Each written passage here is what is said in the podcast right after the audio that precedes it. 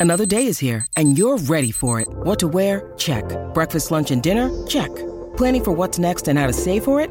That's where Bank of America can help.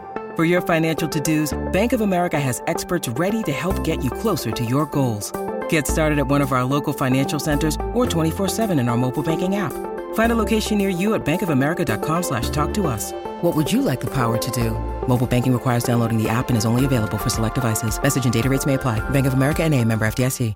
Welcome to the only daily podcast focusing on compliance news of the day. Each morning, start your day with a cup of coffee and Tom Fox, the voice of compliance, to hear about four of the top compliance, corruption, or leadership stories you will need to start your day. The Daily Compliance News is a production of the Compliance Podcast Network. First, a word from our sponsor.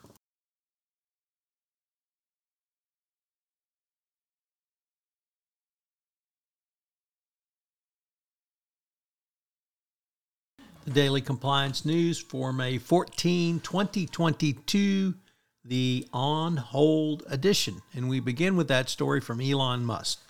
As predicted by Matt Kelly, and frankly, to no one's surprise, Elon Musk says his Twitter takeover is now on hold as he looks at information which was in the public record long before he made his bid, but he claims he just found out about.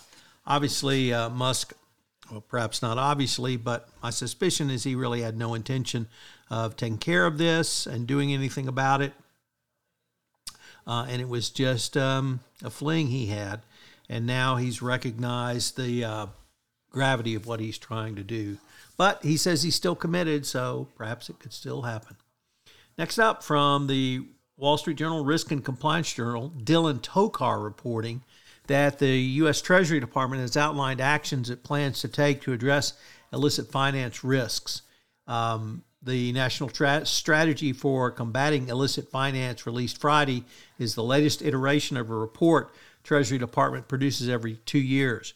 This year's strategy might be among the most important. Illicit finance is a major national security threat and nowhere more apparent in Russia's war against Ukraine.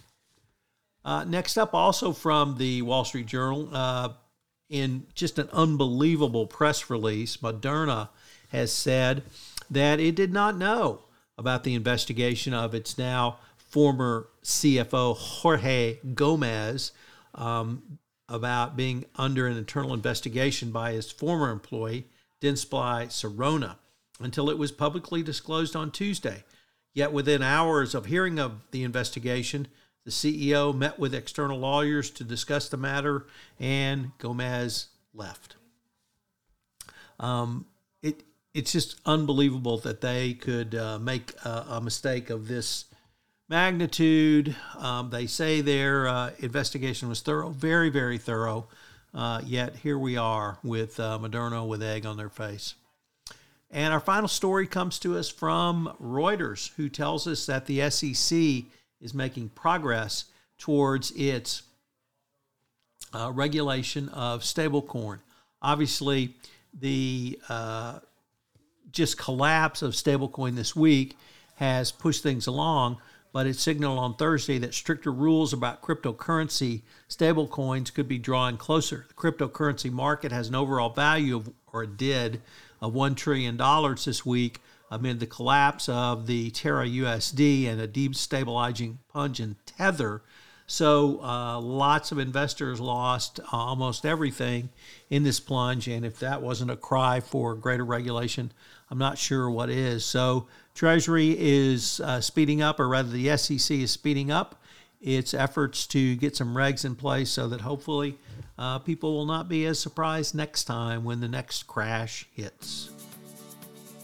The Daily Compliance News is a production of the Compliance Podcast Network and a proud member of C Suite Radio. Thanks so much for listening. I hope you'll join me again tomorrow.